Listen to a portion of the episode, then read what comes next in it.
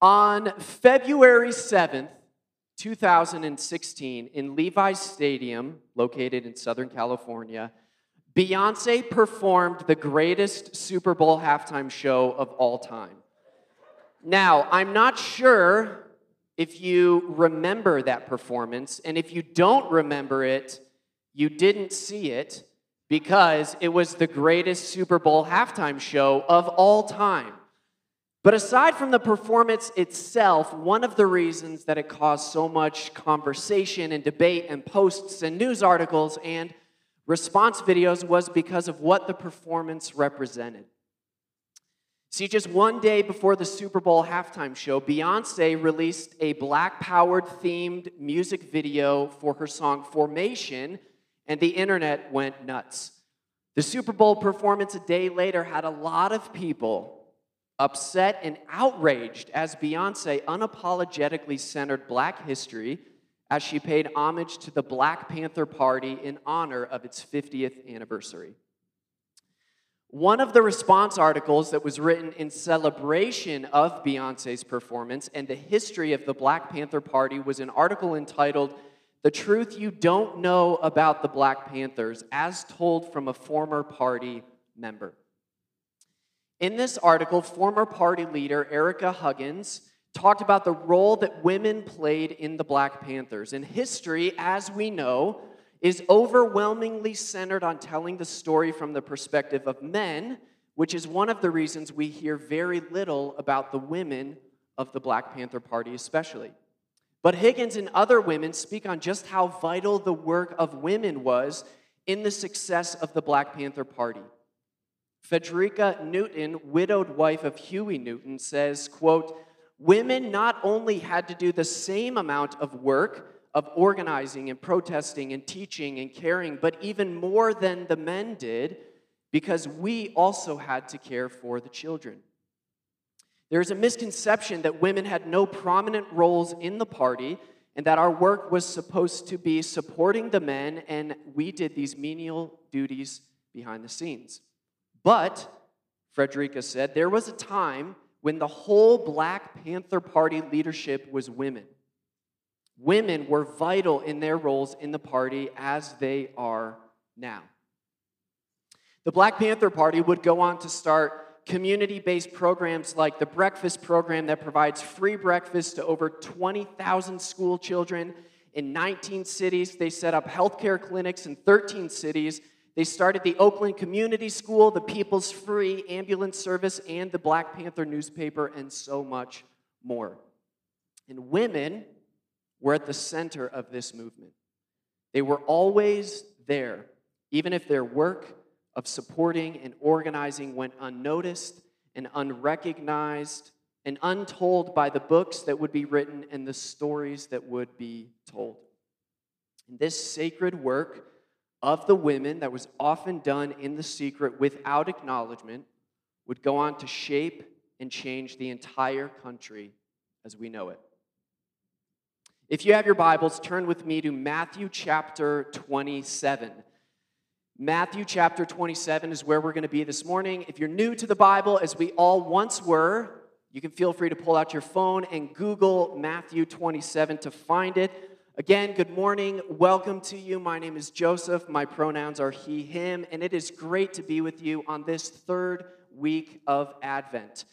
We are spending these few weeks of Advent unpacking various scenes at the cross and looking back to how these scenes can inform our understanding of the birth narratives of Jesus. Today, we are looking at the story of the women at the cross and the sacred of the secret. All right, the sacred of the secret. Okay, so Matthew 27, hopefully you found it. We're going to pick up reading in verse 55.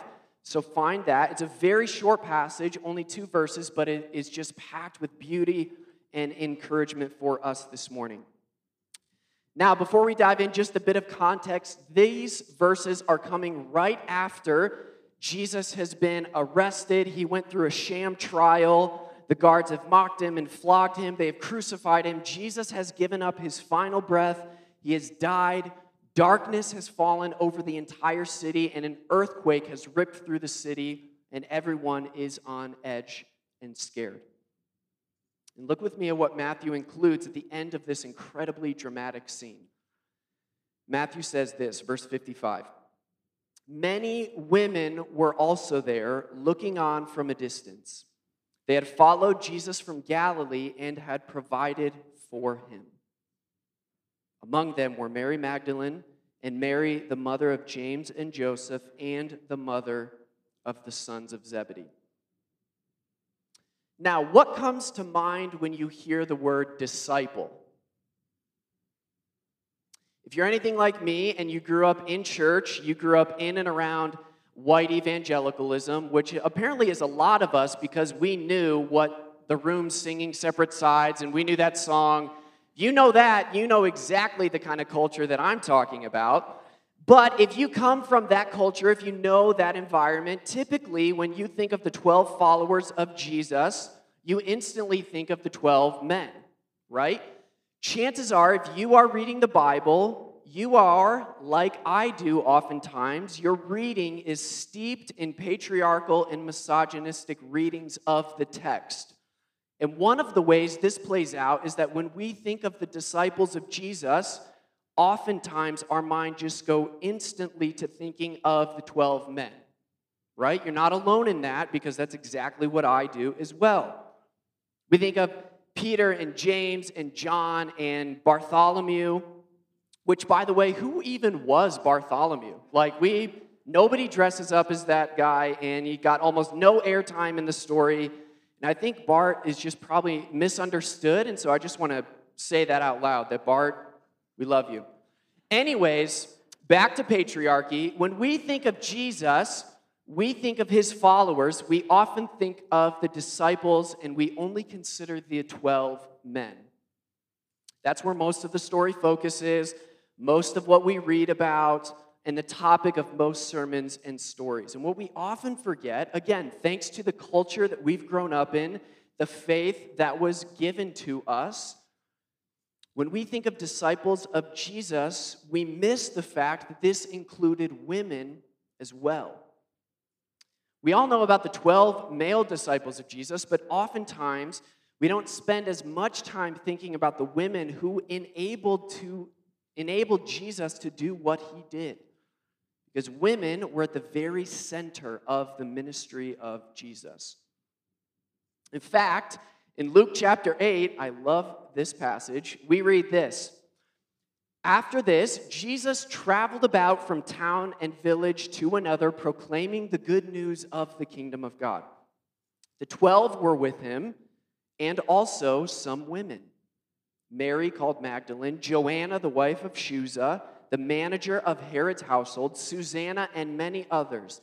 These women were helping to support Jesus out of their own means. Okay, now pause here. We know that Jesus is traveling around pro- proclaiming the good news of the kingdom of God. We know that the 12 men were with him, and the writer, again, even though they, the writer of the gospel, was steeped in an even more extreme version of patriarchy and misogyny and ethnocentrism and classism, the writer makes it a point to tell us that women were there as well. They were traveling with Jesus doing the exact same things that the men were doing, which was unheard of for a rabbi. This was unbelievable for the contemporaries of Jesus. We think of it now as maybe just like, oh, that's kind, but it was incredibly subversive, inappropriate, heretical, and even dangerous because only men could be disciples or followers of rabbi. You would have a rabbi, this rabbi would call followers and disciples who were only ever men, and those men would train in the way of the rabbi and would walk with them and talk with them and eat with them. They would exist in the circle of their rabbi for years and years and years with the expectation that one day I will become a rabbi and I will have my own disciples. Jesus comes on the scene and he starts inviting the women into his inner circle And this is one of the many reasons that people hated Jesus. Because Jesus was breaking these binaries that not only included women, but also gave them power and influence, not just in the world, but even in his own ministry. And these women, unsurprisingly, were absolutely incredible. They were helping to support Jesus, quote, out of their own means. They were leaders and managers and organizers and administrators and financial donors and more, all providing for Jesus and doing most of this sacred work in the secret and behind the scenes. And in our passage for this morning, the exact same thing is happening, but this time in an even more dramatic sense. At the most crucial and pivotal and important moment in the life and ministry of Jesus, he was completely abandoned by almost every single one of his male disciples. But notice who was there at the cross. Who showed up? Who stayed? Who pressed on? Who was it? It was the women. These women not only walked with Jesus and did ministry with Jesus and served alongside Jesus, but also provided for Jesus. Jesus had no job, he had no income, he was homeless, and he lived off the generosity of the people that he would come into town, stay at their house, eat their food, drink their wine. That's what he did. And Jesus was living off the generosity we read of these women. These women were meeting the needs of God in flesh out of their own means. And in our scene, we know historically that women oftentimes weren't even allowed to be at executions for a lot of different reasons. But they weren't allowed to be there. But they gave a couple rightful middle fingers to the Romans and showed up anyways and said, This is my rabbi, I will be there. In Matthew, make sure that we notice in this account of the cross that the very people whose society would tell us are the strongest and most capable and most qualified and most proficient and most experienced all fall away and abandon their teacher while the women are still there. Still leading, still serving, still, still doing their sacred work, even in the secret. Now, thank you for your patience as we unpacked that passage. But one of the reasons I am so captivated by this vision and by this culture of this sacred work in the secret is because I'm beginning to realize more and more that this is the story of our faith. This is the story of a garden and a tree and centuries of bloodshed and waiting and depravity and the long winter of the soul waiting for redemption. This is the story of injustice and evil as looming gods of violence and greed captivate the hearts and minds of the most powerful people in our society, while you and I are left picking up the scraps and hoping for a faint glow of hope in the darkness and the secret places of our lives. This is the story of Advent, the sacred work of those who walk in the shadows, who serve without recognition who leverage their time and resources and gifts and abilities and influence for the sake of others, all while receiving no accolades, no awards, no shares on social media, no retweets, no likes, no thank yous, no speaking requests, and no support from family and friends.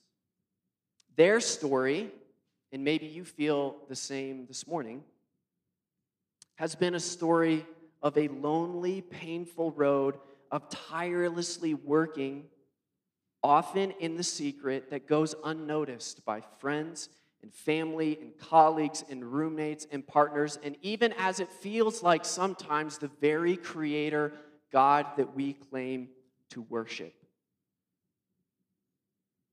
That story is the story of Advent.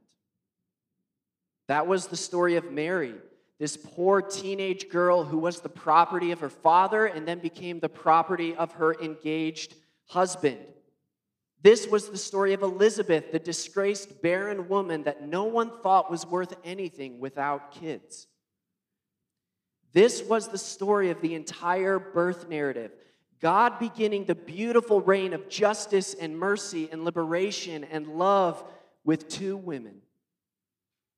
And not even powerful women in society, but overlooked, forgotten, mistreated women. They are at the center of this story. With no recognition, no support, but hoping and praying that their sacred work in the secret would somehow matter in the story. That beauty would come from ashes, that dreams would be realized, and hope would break through in the midst of the shadows. And maybe you're here this morning and you're feeling this. Like deeply in your bones, you are feeling like your work in the world, whatever that looks like, is going unnoticed. That your suffering is unrecognized, that your activism and talents and gifts and dreams and visions are in a constant cycle of disappointment and sorrow and loss and grief. You maybe are a woman who feels called to lead in a greater measure but aren't getting the same chances that your male colleagues are. You're a single person who feels tired and lonely and weary from dating in the streets and it's just not working out. And you're trying to find a partner and feeling like everyone around you is getting what they want. And this Christmas morning will be another morning that you wake up alone. You're a queer person trying to find spaces and people and a community to affirm and celebrate and honor the Imago Dei of God in your gender and sexuality, and you continue to be hurt and disappointed by the very people who are supposed to be your biggest advocates and cheerleaders. You're in a relationship with someone who is constantly subverting and preventing you from realizing the dreams of what you want to do and who you want to be in the world. You're a high school student or maybe a college student who has worked your entire life to graduate and begin this next chapter of your life, and you have no idea what that next chapter is going to look like. You've been praying and waiting and longing for a child or a job or healing or an answer, and you are stuck in the shadows, in the waiting, in the secret. If that's you this morning, I want to remind you that the sacred, secret work is not forgotten. That your struggle, your pain, your sorrow is not only valid, but it is seen by a God who listens and a God who hears. And not only that, but God is a God who not only hears you, but actually joins you in the waiting, joins you in the secret, in the loneliness, in the shadows, in this sacred work in the secret. Because your work there, whatever there is for you, is sacred. It is important. It is meaningful. And just like the mother of Jesus, Mary, who lived her entire life in obscurity as property of the men in her life, suddenly gets a visit from an angel telling her that she is going to be, quote, pregnant by God, and now has to navigate being completely alone and feeling like no one around her understands what she is going through. I wonder what that must have felt like for Mary. And I wonder if you can relate to that here this morning. You know who was there at the cross? Not Peter, not James, but Mary was there. This same Mary who struggled in the secret and arguably became one of the most significant people in the entire life and ministry of Jesus of Nazareth. And so are you here this morning. You are significant and your work is sacred. And your worth is not tied to your success, and your value is not tied to your relationship status, and your future is not bound by your current circumstances. Your calling and your gifting and your influence is not tied to any man or job or degree or tax bracket or opportunity. Because your sacred work in the secret is one where God invites you into a space of love and co creation as you partner with Holy Spirit to become all that God has made you to be in the world.